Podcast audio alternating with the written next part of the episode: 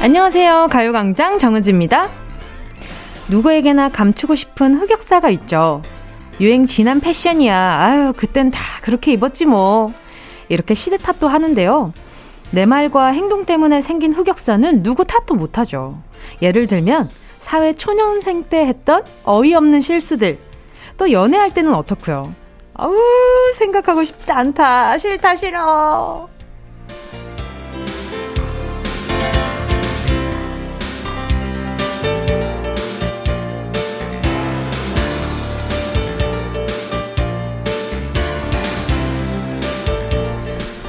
근데 말이죠, 흑역사가 있다는 거, 우리가 그만큼 성장했다는 뜻 아닐까요? 오늘의 내가 예전보단 확실히 나아졌기 때문에 과거의 내가 부끄럽게 느껴지는 거잖아요. 만약 예전 내 행동이 잘못된 건지도 모르고 지금도 같은 실수를 반복하고 있다면 그게 더 무섭죠. 그러니까 우리 흑역사 너무 미워하진 맙시다. 조금 부끄럽고 많이 못났지만 그게 다 우리가 성장했다는 증거 아니겠어요? 10월 17일 일요일 정은지의 가요광장 시작할게요. 10월 17일 일요일 정은지의 가요광장 첫 곡은요, 카니발의 그땐 그랬지 였습니다. 흑역사 물론 안 만드는 게 제일 좋고요. 어쩌다 생겨도 지우개를 쓱쓱 지워버리면 최고겠죠. 심지어 모든 사람의 기억 속에 있는 나의 그 흑역사를 그냥 싹싹 다 지울 수 있다면 얼마나 좋을까요. 하지만 그럴 수 없기 때문에 우리가 매사에 조심하는 거겠죠. 또 실수 근데 그렇다고 하잖아요. 이게 내가 지금 이 생활하고 있는 요런 거에 불편함을 느끼는 순간 나는 한 단계 더 성장한다고 하잖아요. 그러니까 그 흑역사는 그 껍질 속에 고이 간직하고 나는 새 껍데기에 새롭게 이렇게 잘 만들어 나가면 괜찮지 않을까라는 생각도 합니다. 저도 데뷔 초에 막 뭐 인터뷰했던 것들이나 아니면 데뷔 초에 예능 나갔을 때 내 그런 에피소드를 본다거나 아니면 리얼리티만 봐도 왜 저랬어? 어머, 쟤 왜 저래? 어머, 쟤 왜 저러는 거야? 쟤 어머, 쟤 남 어머, 벽은 왜 타? 뭐 그러니까 뭔가 이 분위기를 이렇게 차분한 분위기, 그리고 다들 낯선 그 분위기를 뭔가 깨부셔 보려고 막 엉뚱한 행동들을 일부러 좀 더 많이 했었던 것 같아요. 그래서 그때 보면은 막 문지방 타고 올라가고 뭐 별난 짓을 다 했더라고요. 그래서 보면서 아, 진짜 열심히 살았다, 은지야, 너. 이런 생각도 참 많이 했고요. 그리고 지금 제가 데뷔 초에 했던 라이브 영상들 같은 것들을 보면요, 제 나름대로는 굉장히 좀 흑역사 같다라는 생각을 할 때가 굉장히 많아요. 아, 왜 저때 저렇게 불렀지? 아, 왜 저때 저렇게 불렀지? 막 그런 것들 있잖아요. 아마 우리 청취자분들도 아, 나 사회초년생 때 아니면 학교 들어간 지 얼마 안 됐을 때 신입생 때 어떻게 했지 생각하기 시작하면 갑자기 그 알죠? 그 엉덩이 위부터 닭살 돋는 느낌, 그리고 막 목 뒤까지 올라와 이렇게 막 쪼아진 느낌. 아하. 그리고 멀리도 안 갑니다. 저 라디오 첫방 때 바야흐로 2019년 7월 1일 와, 저는 그날 너무 흑역사죠. 그날 첫날에 또 멤버들이 응원하러 왔었는데 그 멤버들 인터뷰하는 것도 너무 부끄러워가지고 뭔가 어색해가지고 아, 우리 청취자분들이 엄청 많이 놀렸었더랬죠. 그때 청취하던 분들 아직도 잘 청취하고 계신 거겠죠. 지금 다 지금 보고 있어요. 보고 있습니다. 실수 뭐 하면 어떻습니까? 다시 그 실수를 반복하지 않으려고 노력하는 게 중요한 거죠. 자, 오늘 한번 요 2시간 동안 과거에 했던 실수 반복하지 않는 DJ로 그냥 그런 것 같은데 그냥 하던 대로 할게요. 자, 4605님이요. 자물쇠 비밀번호를 잊어버려서요, 하나하나 돌려가면서 맞추고 있어요. 4,000번 정도 맞춰보니 이러다 10,000번 다 맞춰봐도 안 열리면 어쩌나 불안감이 들고 있습니다. 야, 좀 열리라고 하시면서 사진도 같이 보내주셨거든요. 지금 보니까 7,000, 8,000까지 지금 가신 것 같은데 아, 인내심 대단합니다. 저 같으면은 전 절단기를 써서 절단했을 거예요. 절대 이거 계속 풀고 있지 않습니다. 야, 자원을 사랑하는 우리 4605님 멋있어요. 대단합니다. 멋있다. 제가요, 요거 다 하고 나면 좀 스트레스 받으실 것 같아가지고 곤약 쫀득이 교환권 하나 보내드릴게요. 2212님이요. 신랑이요, 그동안 연락 없던 친구한테 갑자기 연락이 왔다는 거예요. 그 친구가 하는 말이 드라마 오징어 게임을 보다가 이정재 닮은 우리 신랑이 생각나서 전화했다나? 씩 웃으며 자랑하는 신랑 얼굴에 오늘 저녁 메뉴는 오징어회로 정했습니다. 오, 신랑님이 허, 이정재 선배님을 닮으셨다고? 아, 근데 그 오징어 게임에 나오는 이정재 선배님의 비주얼을 닮았다는 건지 아니면 평소에 이렇게 뭔가 이렇게 번듯한 되게 이렇게 깨끗한 퓨어한 이정재 선배님의 얼굴을 닮았다는 건지 둘 중 어떤 건지 모르겠지만 어쨌든 이정재 선배님을 닮았다고 하시는 걸 보니까 이 남편분의 이렇게 비주얼에 대한 이 자부심이 좀 있으신 것 같아요. 보기 좋네요. 근데 저녁 메뉴가 오징어 회라. 아, 절묘한 조합이네요. 맛있었겠다, 그것도. 자, 우리 2212님 좋은 시간 되셨길 바라고요. 자, 다음 사연 만나볼게요. 캐러멜 팝콘님이요. 뭉디, 길을 걷다가 맛있는 냄새에 이끌려 주위를 돌아보니 붕어빵 파는 곳을 발견했어요. 너무 반가운 마음에 꺄 소리 지르며 달려가 6개나 먹어버렸네요. 뭉디는 팥 좋아하나요? 아님 슈크림파? 저는 공교롭게도 2개 다 좋아합니다. 팥 앙금 든 단팥빵 너무 좋아하고요. 그리고 어쨌든 팥 앙금 든 건 다 좋아해요. 호두과자도 너무 좋아하고 슈크림. 근데 붕어빵은 이게 팥이 맛있는 가게가 있고 슈크림이 맛있는 가게가 있어요. 그게 지점마다 다 다르거든요. 일괄적이지 않아요. 그 맛들이. 알죠? 느낌 아시죠? 이게 먹자라리면 다 아실 거예요. 그래서 가게 따라 다릅니다. 하나씩 먹어보고 더 맛있는 걸 더 많이 주문하는 편이에요. 자, 잠시 후에는요. 아이디와 닉네임 대신 소중한 이름 석자 불러드리는 시간이죠. 실명 공개 사연. 먼저 광고 듣고 와서 만날게요. 진짜가 나타났다. 느낌이 좋아. 진짜가 나타났다. Really, really good. 느낌이 달라. 그녀가 다가온다. Really, really. 진짜가 나타났다. 정은지의 가요광장.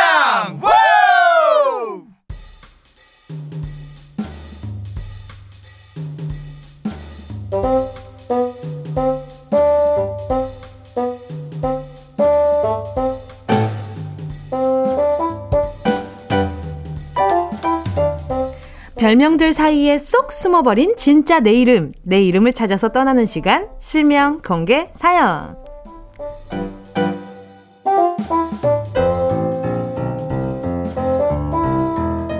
닉네임, 휴대폰 뒷번호 말고 진짜 내 이름을 밝히는 시간이죠. 듣고 싶은 내 이름, 부르고 싶은 누군가의 이름, 실명을 정확하게 적어서 사연과 함께 보내주세요. 문자 보내주실 곳은요. 샵8910, 짧은 건 50원, 긴 건 100원. 그렇죠. 콩과 YK는 무료입니다. 어유 잘한다. 어유 잘하신다. 카카오톡에 가요광장 채널 추가하시고 톡으로 사연 보내주셔도 좋습니다. 김나라님이요. 오, 이름 이쁘시다.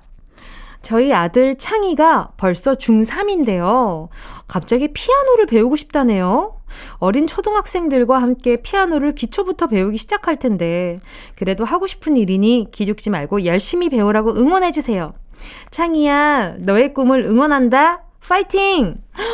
우와, 멋있다. 그리고 지금 우리 김나라님이 보시기에 다른 또래들에 비해서 성숙한 것처럼 보이지만 중3이어도 아직 한참 어린 나이라서 지금 이렇게 배우는 거 아이들이랑 같이 배우면 거기에서 또 리를 사회를 또 배우지 않겠어요? 이렇게 동생들 챙겨주는 것들 그리고 피아노도 조금 더 책임감 있게 배울 테고 애기 때는 선생님이 진짜 1대1 마킹을 해서 알려줘야 되는 애들이 되게 많거든요. 저도 피아노 학원을 정말 오래 다녔었기 때문에 그러면 아, 거기에서 나름 또 성숙한, 의젓한, 그 약간 좀 엉아의 느낌으로 그 피아노 학원에서 굉장히 약간, 인싸가 될 수도 있으니까 우리 창희가 나름 또 그걸 즐길 수 있어요. 그러니까 잘 하길 바라고요. 피아노 배우면 진짜 좋아요. 뭔가 나중에 그 또 새로 만약에 창희가 지금 배우다가 나중에 어른이 돼서 다시 시작할 때 0, 0가 아니라 그 어느 정도 안다는 그것 때문에 취미생활을 좀 잘 만들 수 있지 않을까라는 생각이 좀 들어가지고 우리 나라님 제가 우리 창희 씨랑 같이 먹게 아이스크림 쿠폰 보내드릴게요. 6613님이요. 조카 황예하가 1년 만에 취준생 탈출에 성공했습니다. 예하야 축하한다. 20년 넘게 직장생활한 이모가 조언할게. 첫 번째, 센스가 있어야 한다. 두 번째, 너무 오지랖 부리면 인생이 피곤하다. 두 가지 꼭 명심하고 황예하 잘하리라 믿는다. 와, 꿀팁이다. 이거 어회월사 우리 6614님 한번 자문을 구해야 될 것 같다라는 생각도 좀 들고요. 맞아요. 센스가 이 눈치거든요, 결국에는. 근데 아, 이거 참 중요합니다. 센스. 그리고 두 번째, 너무 오지랖 부리면 남의 일까지 내일이 될 수 있다. 그냥 내일만 내일같이 생각을 하는 게 아주 좋다. 그쵸? 아, 적절하게 회사 생활하는 방법 중에 하나죠.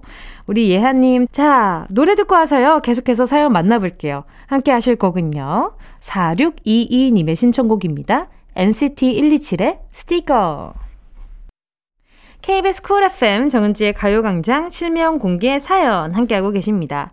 사연에 실명을 넣어서 보내주세요. 문자번호 샵8910, 짧은 건 50원, 긴 건 100원, 콩과 마이케이는 무료입니다. 최유미 님이요.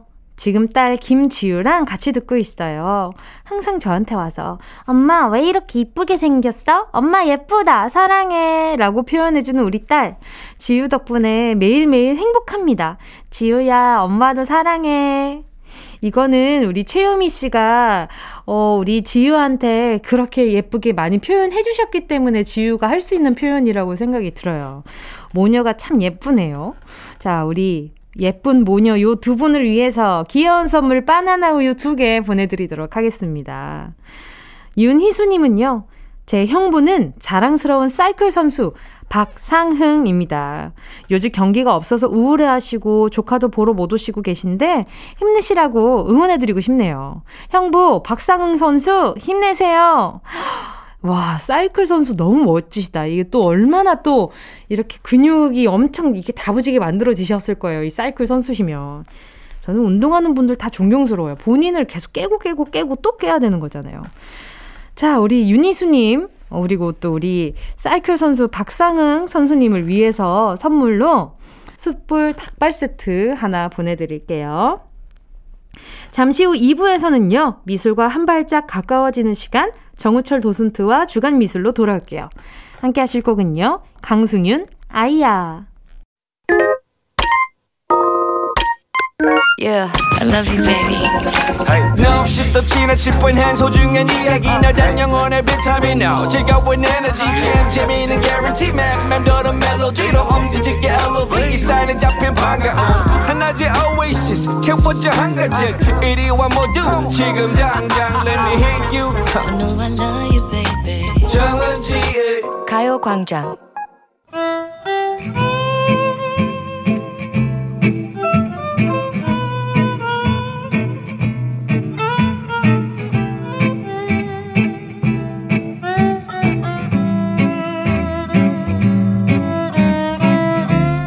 아트하는 일요일 정우철의 주간미술. 오늘의 주인공은요. 북유럽 갬성하면 떠오르는 나라죠. 노르웨이가 사랑하는 국민화가 에드바르 뭉크입니다.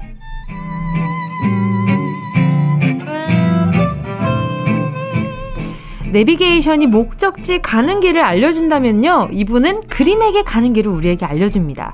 인간 그림 내비 정우철 도슨트 정슨트님 어서 오세요. 네, 안녕하세요. 도슨트 정우철입니다. 예, 한 주 동안 또 잘 지내셨나요? 네, 바쁘게 지냈습니다.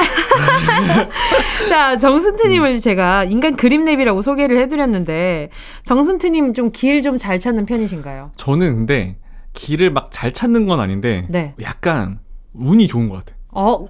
뭐로 가도 서울로 가시는 거예요? 약간 가긴 가요. 아, 다행이에요. 네. 막 잘 찾는 건 아닌데 막 하다 보면 그 도착은 하더라고요. 뭐야 여기네? 맞아. 이런 옆에 거? 있네 막 이러고. 아, 맞아. 그런 분들 꼭 있어요. 운 좋은 분들, 길 찾는데 네. 운이 좋은 분들. 맞아. 자, 이번 주는 지난주에 이어서요. 에드바르 뭉크에 대한 이야기를 나누게 됐는데 말이죠. 지난주에는 에드바르 뭉크가 계속해서 좀 우울한 네, 그리고 심지어 그 표정으로 도난당하기까지 했었단 말이에요. 그렇죠. 전 아무리 생각해도 그 뭉크가 들려가는 그 표정이 잠깐 이거 좀 알지 않아? 약간 이런 표정으로 이게 도둑들을 쳐다보고 있는 그런 표정으로 보인단 말이에요, 이제. 맞아요. 자, 이번 주는 어떤가요? 아, 이번 주는 네. 제가 일부러 2부로 나눈 이유가 있어요. 왜요? 전혀 다른 그림을 보여줄 거예요. 우와! 그러니까 어떤 작품이요? 아니, 저희 안 그래도 지금 약간 제 오른쪽에 이렇게 그림이 있는데 말이죠. 아, 지난주에 그거 그렸던 사람 맞아요? 그쵸. 네. 이게 우리는 뭉크 하면 절규밖에 모른단 말이에요. 그렇죠. 그런데 뭉크가 절규를 그린 나이가 네. 불과 20대 후반이거든요. 근데 여기서 질문. 뭉크는 민머리인가요? 아니요? 아, 그래요? 네. 아, 왜냐면. 그림에. 아, 그렇구나. 아니에요. 아, 본인을 그렸다는데 머리털이 하나도 없길래. 아니, 그거 그릴 때 머리 있었습니다. 아, 있었어요? 아, 그렇구나. 아, 당황스럽다. 네. 아니, 근데 뭔가 시련과 고통을 다 겪었는데. 아, 그쵸. 뭔가 이렇게 머리를 민 건지 뭔지 이렇게 민머리로 그려놨길래. 아, 스트레스 때문에 그냥 이렇게 그린 건가. 그런 것 같아요. 머리 있었어요. 네.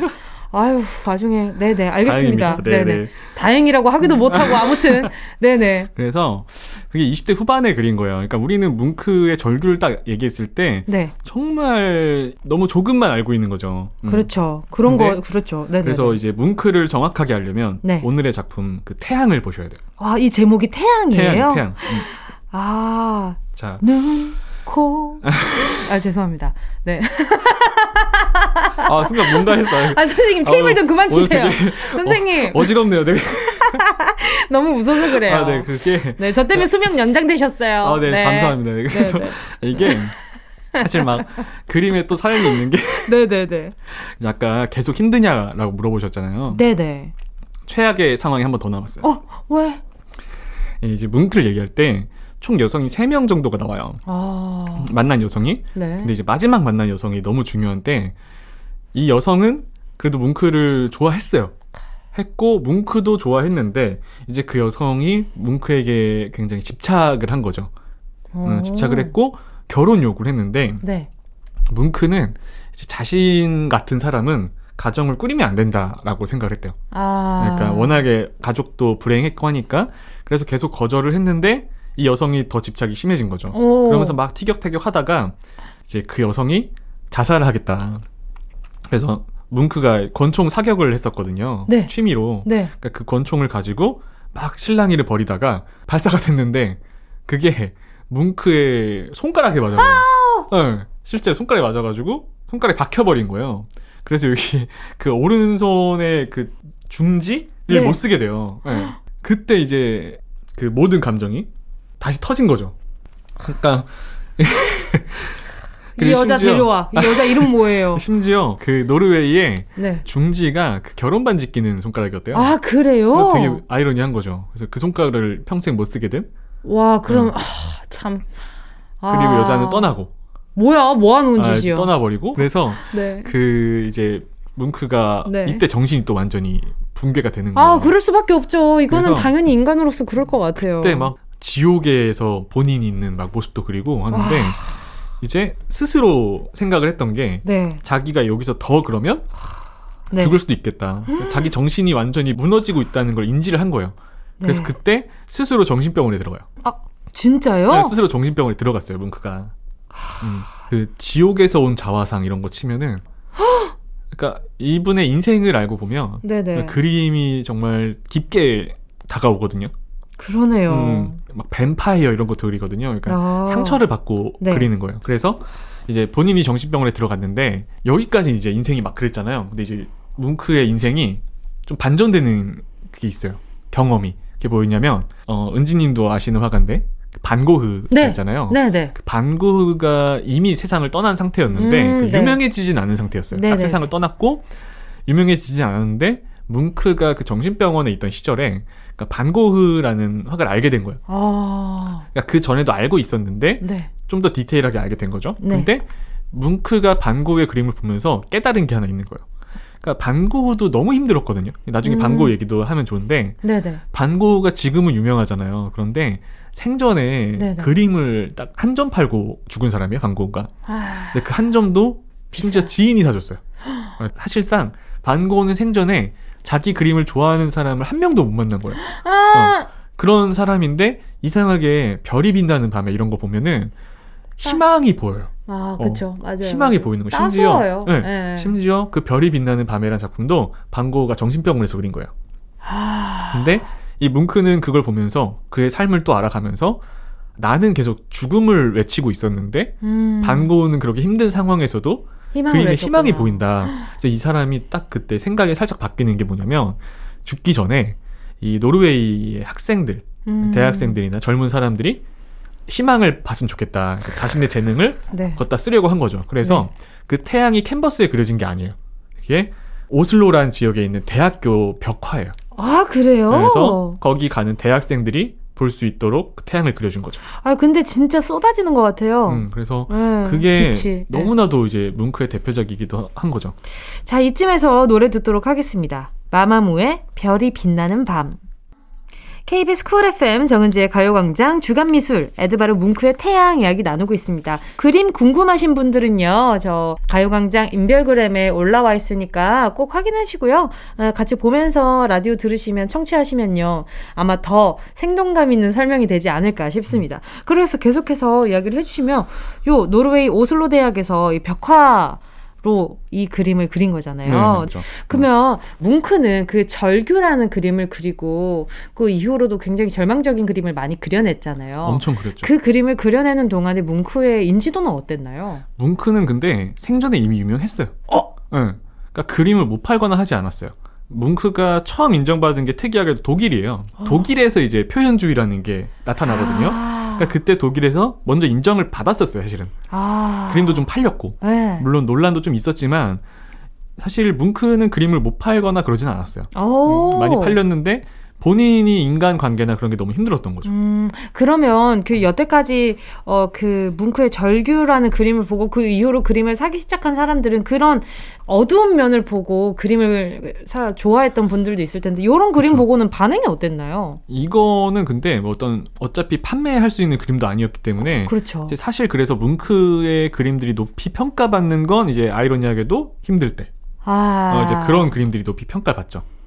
그 화가가 가장 그 감정이 극에 달해있을 때의 작품이 보통은 유명하죠. 참 잔인한 것 같아요. 이 사람 마음이라는 게 아, 이 사람이 이렇게 힘든 와중에 이런 그림을 그려냈구나 하면서 그쵸. 그걸 또 즐기는 거잖아요. 그리고 저 태양이 네. 지금 그 노르웨이 집회에 들어가 있어요. 그 앞에 앞면에는 뭉크 얼굴이 있고 뒤에는 저 태양이 그려져 있는 거죠. 아니 절규 말고. 아, 뭐 절규 말고. 태양. 그래서 태양. 아, 네네. 그러니까 우리는 뭉크 얘기할 때 절규만 얘기하지만 사실은 네. 노르웨이 사람들은 태양을 더 좋아하는 거죠. 노르웨이의 국민 화가가 될 수 있었던 건 저 태양 덕분이었다는 거. 그리고 이걸 얘기하면 아마 저 그림이 확 와닿을 거예요. 뭐냐면 네. 노르웨이가 어떤 나라냐면 네. 땅이 굉장히 넓어요. 우리나라에 비해서 네. 굉장히 넓은데 인구수는 되게 적어요. 어느 정도로 비유하냐면 우리나라보다 땅은 한 3배 정도 더 넓은데 네. 인구는 10분의 1인 거예요. 그리고 실제로 인간이 쓰고 있는 땅이 정말 적어요. 다 야생의 땅인 거예요. 이게 무슨 얘기냐면 사람들이 떨어져 사는 거죠. 이렇게 막 뭉쳐있지 않은 거예요. 단독적으로. 그러니까 좀 외로움에 익숙해져야 하는 상황인 거죠. 그리고 또 하나가 이 백야라는 현상이 있잖아요. 네네네. 백야는 이제 낮이 계속 하는 건데. 그렇죠. 밤에도 계속 밝은. 그렇죠. 근데 네. 노르웨이 겨울에는 네. 극야라는 게 있대요. 극야. 그게 뭐예요? 백야와 극야라는 게 있는데 극야는 계속 어두운 거예요. 네, 겨울이 되면 해가 이렇게 뜨는 듯 하다 다시 진대요. 뭐야, 왜 그래? 11월부터 한 2월 정도까지의 극야 현상이 나타난대요. 그러니까 노르웨이 사람들은 그 겨울이 오면 이 밝은 태양을 잘 못 보는 거예요. 그러니까 그 노르웨이 사람들은 저 그림을 봤을 때 얼마나 이게 대리만족. 네, 감동이었겠어요. 그러니까 그 어두운 겨울이 지나고 밝은 봄에 태양이 뜨는 거죠. 네. 그걸 생각하면 이제 그 사람들 입장에서는 너무나도 감동인 거죠. 이게. 아, 그랬겠네요. 아, 참 이게 아는 만큼 보이고 들린다고 갑자기 그렇게 보니까 아, 이렇게 뭉크가 그 와중에 절규나 이런 것들을 많이 그려내기는 했지만 그쵸. 진짜 좀 내면적으로 가지고 있는 마음이 따스운 사람이 아니었을까? 이분은 제가 볼 때도 그런 생각이 네. 들어요. 그래서 이제 안타까운 건 본인이 평생 대인기피증, 우울증 이런 게 있었는데 이걸 벗어나진 못했어요. 그러니까 이분은 노년에 아예 그냥 스스로 혼자 외딴 곳에 들어가요. 그리고 30년을 혼자 그림을 그리며 살아요. 결혼도 안 하고 혼자 그림만 그리며 살거든요. 네. 근데 이제 이분이 뭘 하고 싶었던 거냐면 그런 거예요. 반고흐의 별이 빛나는 밤에도 본인식으로 다시 그려요. 그런데 나는 이걸 이겨내진 못했지만 또 계속 싸우고 있었다. 그랬던 것 같아요. 전주 너무 존경이 되는데요. 네, 그래서 그걸 사람들에게 보여주고 싶었던 거죠. 특히 대학생들, 학생들. 뭔가 좀 그런 불운한 과정이 없었으면 또 어떤 그림이 나왔을지도 너무 궁금하긴 그쵸. 하네요. 네. 자, 오늘, 정우철의 주간미술, 에드바르 뭉크, 노르웨이의 국민화가 에드바르 뭉크에 대한 이야기 나눠봤습니다.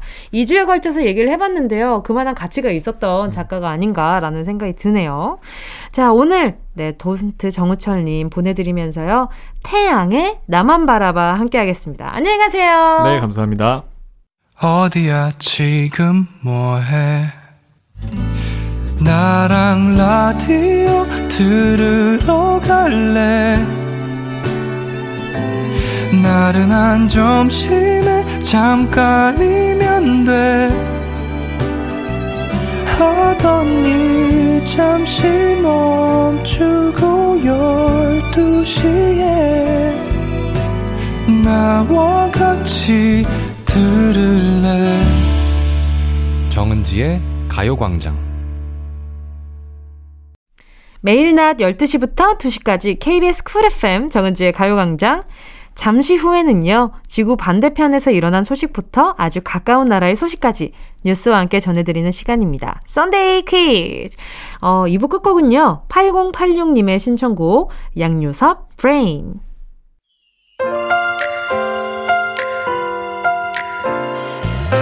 밥 먹고 졸린 점심쯤 들리는 목소리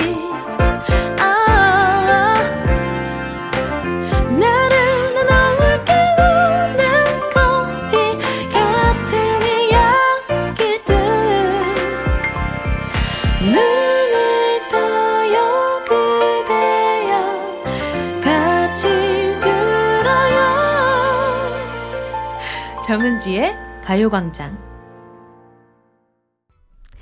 KBS 쿨 FM 정은지의 가요광장 일요일 3부 첫 곡으로 김혁님이 신청해 주신 드렁큰 타이거의 축하해 듣고 왔고요.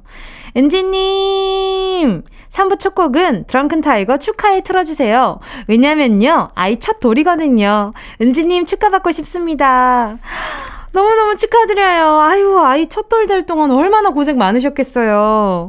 일단 우리 아이 건강하게 잘 자라기를 바라고요. 그리고 우리 김형님 그리고 또 함께 하시는 배우자님 두 분 다 건강하셨으면 좋겠어요. 세 가족 너무 사랑스러울 것 같아요.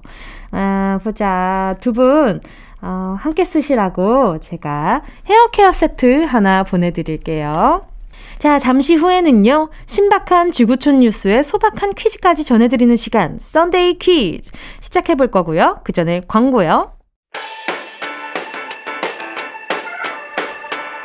이 라디오 그냥 듣기나 깜짝마요 18910 대부분 50원 긴건 100원이고요 잔디 위에 무릎을 베고 누워서 KBS 같이 들어볼까요?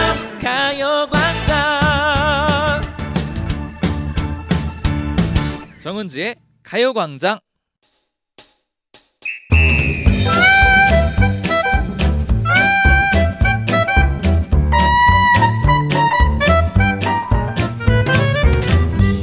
소소하지만 확실한 행운 꽉 잡아가세요. 정은지의 가요광장 일요일은 썬데이 퀴즈.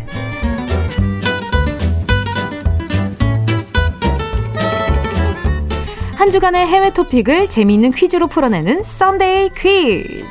오늘도요. 이게 진짠가 싶은 놀라운 소식들이랑요. 이게 퀴즈인가 싶은 답을 떠먹여드리는 문제들 준비해봤습니다. 오늘도 평소보다 2배 많은 한 문제당 10분, 총 30분 추첨해서 선물 드릴 거고요. 자, 그럼 썬데이 퀴즈 본격적으로 시작해볼게요. 정은동 기자 나와주세요.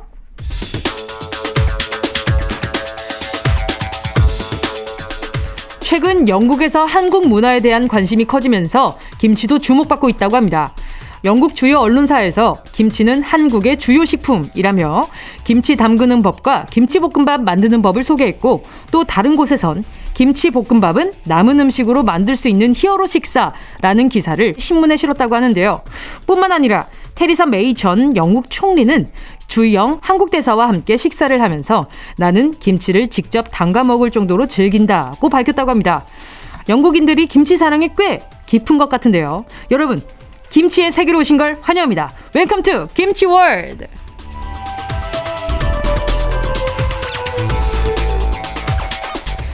김치의 진심인 영국에 이어서 김치의 진심인 아르헨티나 소식 전해드립니다.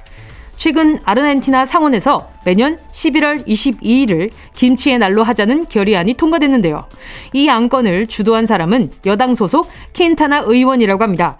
이 의원은 표결을 앞두고 한국과 아르헨티나의 관계는 물론 김치를 만드는 법과 김치의 효능, 또 김치가 얼마나 보물 같은 음식인지를 11분 동안 연설했다고 합니다. 이 연설로 김치가 검색어 1위까지 올랐다고 하는데요. 일각에서는 아르헨티나 빈곤율이 40%나 되는 위기 상황에서 상원이 김치 얘기에 11분이나 쓰는 게 적절했나 비판의 소리도 나왔다고 합니다. 적절했는지 여부는 사람마다 생각이 다르겠지만 이거 하나는 확실히 말씀드릴 수 있습니다. 킨타나 의원의 말대로 김치는 보물이 맞습니다.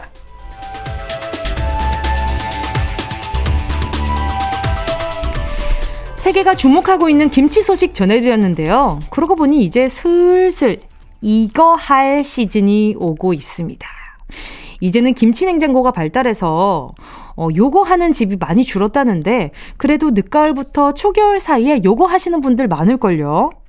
추운 겨울 동안 먹을 김치를 한꺼번에 많이 담궈서 장독에 넣고 땅에 묻어두는 행위, 요걸 뭐라고 부를까요?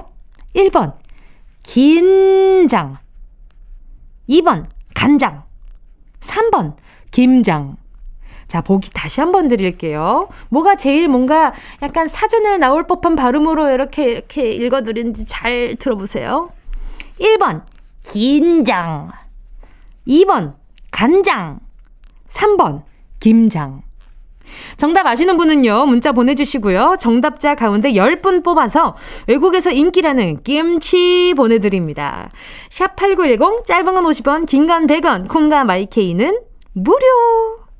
함께 하실 곡은요, 샘 김의 No 눈치. 샘 김의 No 눈치였습니다. KBS 쿨 FM 정은지의 가요광장 썬데이 퀴즈 함께하고 있고요. 김치가 인기라는 소식에 이어서 전해드렸던 첫 번째 문제, 겨울 동안 먹을 김치를 한꺼번에 많이 담그는 걸 뭐라고 부를까요? 정답은 3번 김장이었습니다. 어머님들 보면요, 김장할 때 스케일이 참 큽니다. 배추를 거의 뭐 몇십 포기씩 사서 하잖아요. 그리고 너무 힘들어서 지칠 때쯤에 등장하는 게 수육이랑 보쌈, 아삭아삭한 생김치에 야들야들한 수육, 방금 이렇게 막 이렇게 해가지고 김이 모락모락 나는 그 야들야들한 수육 한 점 싸먹으면은요, 육즙 파티. 이상하다, 김치로 얘기를 시작했는데 결국 고기로 끝내는 요 고기에서 고기 이야기. 오늘 정답 김장 맞히신 분들 중 10분 뽑아서 김치 보내드릴게요. 아니, 김치를 얼마나 좋아하면 사진 찍을 때도 김치를 외치는 우리네 사람들. 가요광장 홈페이지 선곡표 게시판 확인하시고요. 선물방에 정보 꼭 남겨주세요. 자, 그러면 정은동 기자의 두 번째 뉴스 브리핑 시작하겠습니다. 멕시코에서 복권 당첨자가 3주가 지나도록 모습을 드러내지 않고 있는데요. 아무래도 그 이유가 당첨 상품에 있는 것 같습니다. 멕시코 정부에서 범죄자들로부터 압류한 재산을 국민들에게 돌려준다는 취지로 마약 조직 두목들의 저택을 복권 상품으로 걸었는데요. 당첨자가 수령하지 않는 경품 중 하나가 바로 세계적으로 악명 높은 마약왕 구스만이 살던 집이라고 합니다.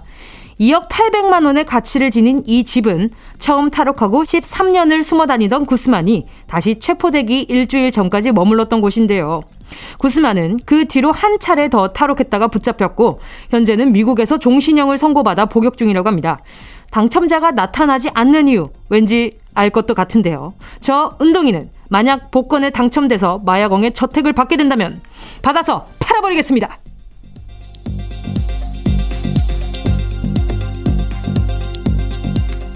복권으로 마야광의 주택 대신 거액의 돈을 받으면 행복할까요? 지금 전해드릴 소식을 보면 그렇지도 않은 것 같습니다. 2002년 19살에 180억짜리 복권에 당첨됐다가 11년 만에 전 재산을 탕진한 30대 남성이 있다고 합니다. 청소부로 성실하게 일했던 캐롤은 복권에 당첨되고 유흥에 빠져 술과 마약의 전 재산을 탕진해 이혼까지 하고 결국 2013년엔 파산 선고까지 받았다고 하는데요. 다행히 지금 정신은 차리고 이전 아내와 재혼해서 열심히 살고 있다고 합니다.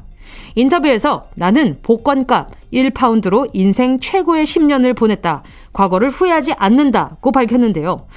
180억을 더 행복하게 쓰는 방법 잊지 않았을까요? 그게 뭐냐면 그건 제가 당첨되면 직접 보여드리겠습니다. 누가 저한테 복권 번호 좀 알려주면 좋을 것 같습니다.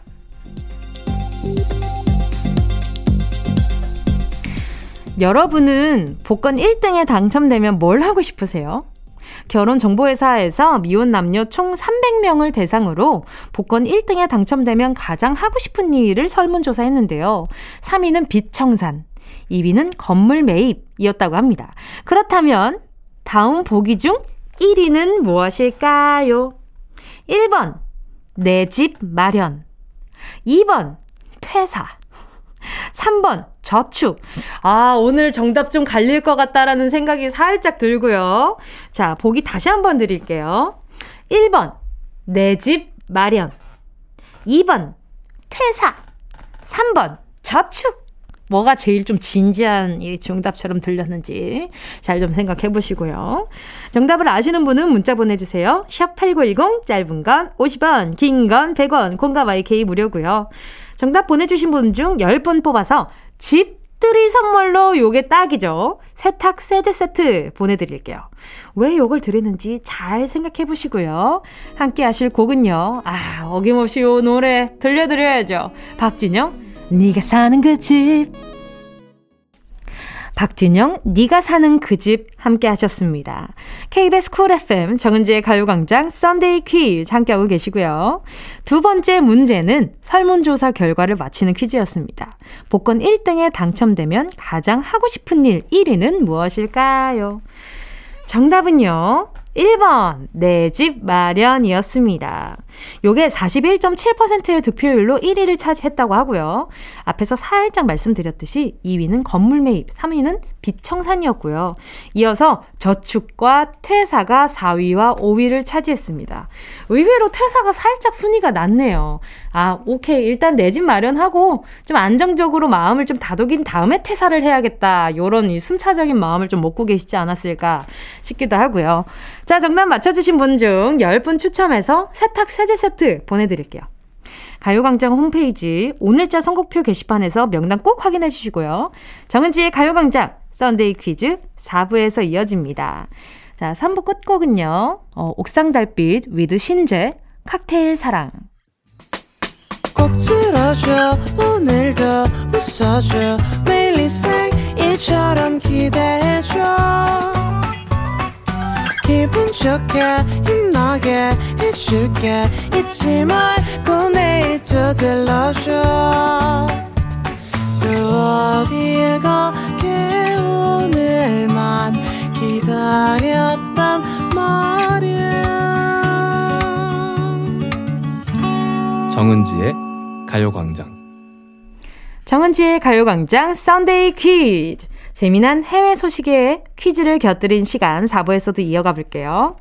정은동 기자의 오늘 마지막 뉴스 브리핑 시작하겠습니다.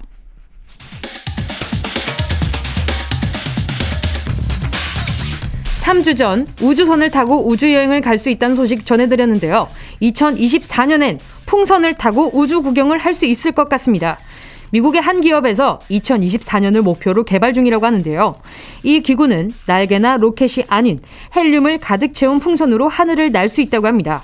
풍선의 크기는 축구장만 하고 그 밑에 객실을 끈으로 매달 예정이라고 하는데요. 기업의 설명으론 고도 30km까지 오를 수 있어 승객들은 동그란 지구와 검은 하늘을 동시에 감상할 수 있다고 합니다. 비록 우리가 우주까지 들어가는 건 아니지만 성층권에서 우주를 마음껏 구경할 수 있다니, 2024년이면 3년밖에 남지 않았는데 이 개발이 정말로 성공할지 우리 같이 지켜보면 좋을 것 같습니다.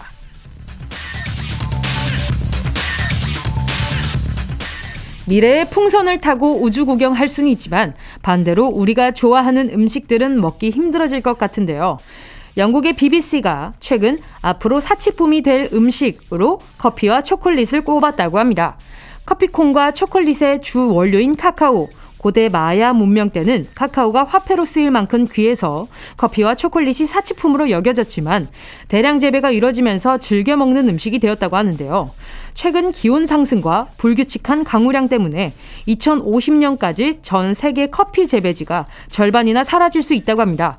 아니, 커피랑 초콜릿을 못 먹으면 우리 피곤할 때 뭘 먹죠? 안 됩니다. 못 읽습니다. 커피랑 초콜릿 절대 지켜야 합니다.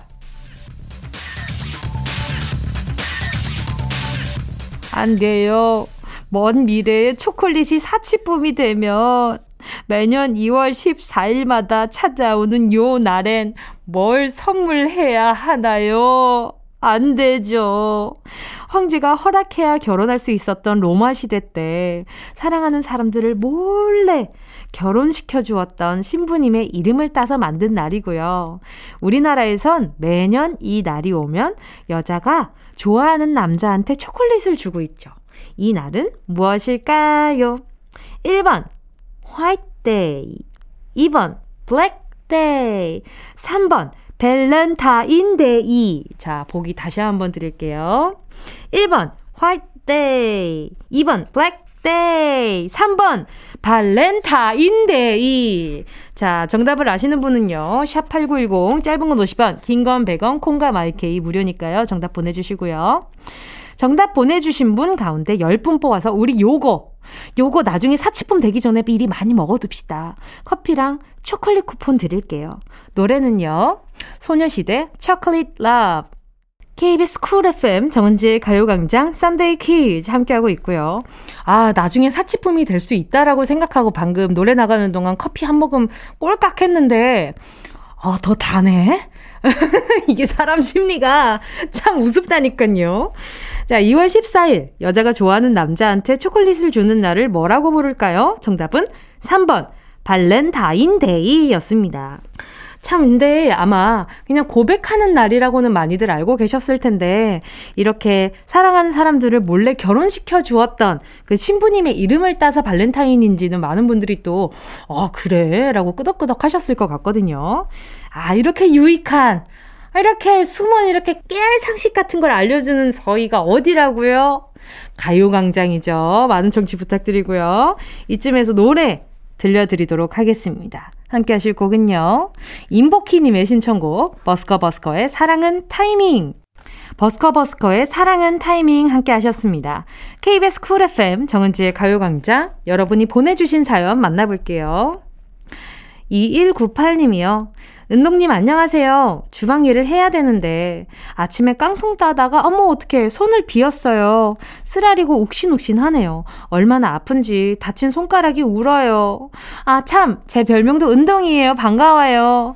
하시면서 이렇게 사진도 같이 보내주셨는데 말이죠.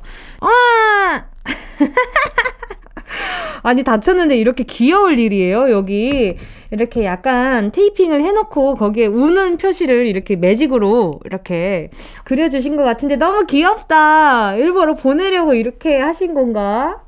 아유, 조심하시지. 그래도 조심하셔야 돼요. 제가요 스포츠 크림과 매디핑 세트 하나 보내드릴게요. 요걸로 나중에 뭔가 또 쓸 일 있으면 좋을 것 같고요. 왜 별명이 또 은동이실까? 왜 은동이실까? 그것도 궁금하네요. 5091님이요. 뭉디, 저 대신 골라주세요. 서울 궁교 카페를 가려고 하는데요. 경치가 좋은 카페는 커피값이 9,000원, 경치를 포기하면 커피값이 5,000원이거든요. 둘 중 어디로 갈까요? 맛은 동일하단 가정하에요. 저는 경치가 좋은 카페로 갈 것 같아요. 어차피 커피값이 안 나가는 것도 아니고 저는 경치 좋은 데로 가고 싶을 것 같아요. 예. 그냥 쉬는 거, 눈도 즐거우면 좋잖아요. 입도 즐겁고 코도 즐겁고. 0006님이요. 뭉디가 제 꿈에 나왔어요. 뭉디랑 저는 같은 방송반이었고요. 제가 방송반에서 공로상을 받을 사람을 발표하는데 명단에 은지라고 적혀있는 거예요. 그래서 기쁘게 발표하고 뭉디에게 축하도 해줬는데 알고 보니 제가 수상자를 잘못 발표했더라고요. 그 일도 저는 방송반에서 잘리고 결국 엄청 울다가 꿈에서 깼네요. 너무 억울했어요. 분명 은지라고 적혀 있었거든요. 암튼 제가 대학교 때 방송반 아나운서였고 또 평상시 제가 뭉디를 좋아해서 이렇게 꿈까지 꾼 것 같아요. 저도 고등학교 때 방송부였는데 예, 그래가지고 막 이렇게 방송하는 거 그 고등학교 때는 그 이상한 음율 같은 게 있어요. 안녕하십니까? 뭐, 합니다. 뭐, 이런 게 있었어가지고, 그걸 선배한테 한참 배우고, 이게 왜 이렇게 음율이 만들어져야 되는지도 모른 채 그냥 막, 그래요? 이게, 그래요. 이게 틀린 거구나. 네, 알겠습니다. 뭐 이러면서 그냥 배웠던 기억이 나거든요? 지금 생각해보면 그 음율이 왜 그렇게 만들어졌는지 진짜 모르겠어요. 모르겠는데 아무튼 방송부 하니까 생각이 나네요. 자, 우리 0006님께요. 제가 발표 저한테 주고 싶은 마음이 커가지고 그렇게 잘못 읽었던 게 아닌가 싶어가지고 선물로 에너지 드링크 하나 보내드릴게요. 네, 계속 자주 놀러 와주시고요. 다 이쯤에서 노래 들을게요. 함께 하실 곡은요. 우주소녀 너에게 닿기를. 정은지의 가요광장에서 준비한 10월 선물입니다.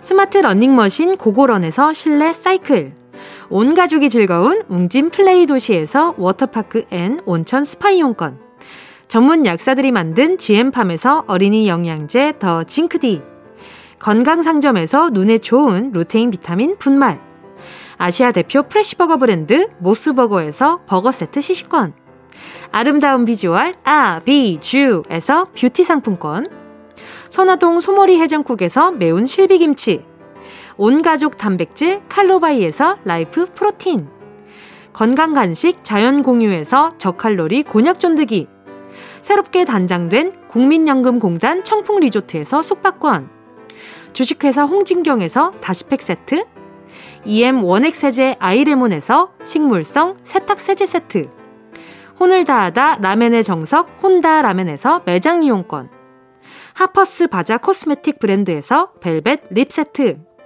숯불 전문점 신림동 불타는 꼬꼬발에서 숯불 직화 닭발 세트, 프리미엄 헬스케어 브랜드 폭스밸리에서 건강용품 세트, 에브리바디 엑센에서 무드램프 가습기, 앰플 폭탄 새한밤 앰플 브라운에서 새한밤 세트, 자연이 주는 충분한 위로 나훔에서 유기농 순면 생리대, 대한민국 양념치킨 처갓집에서 치킨 상품권을 드립니다. 다 가져가세요.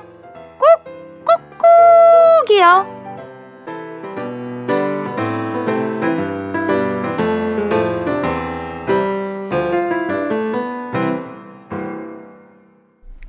(10월 17일 일요일 KBS 쿨 FM 정은지의 가요광장 벌써 마칠 시간입니다.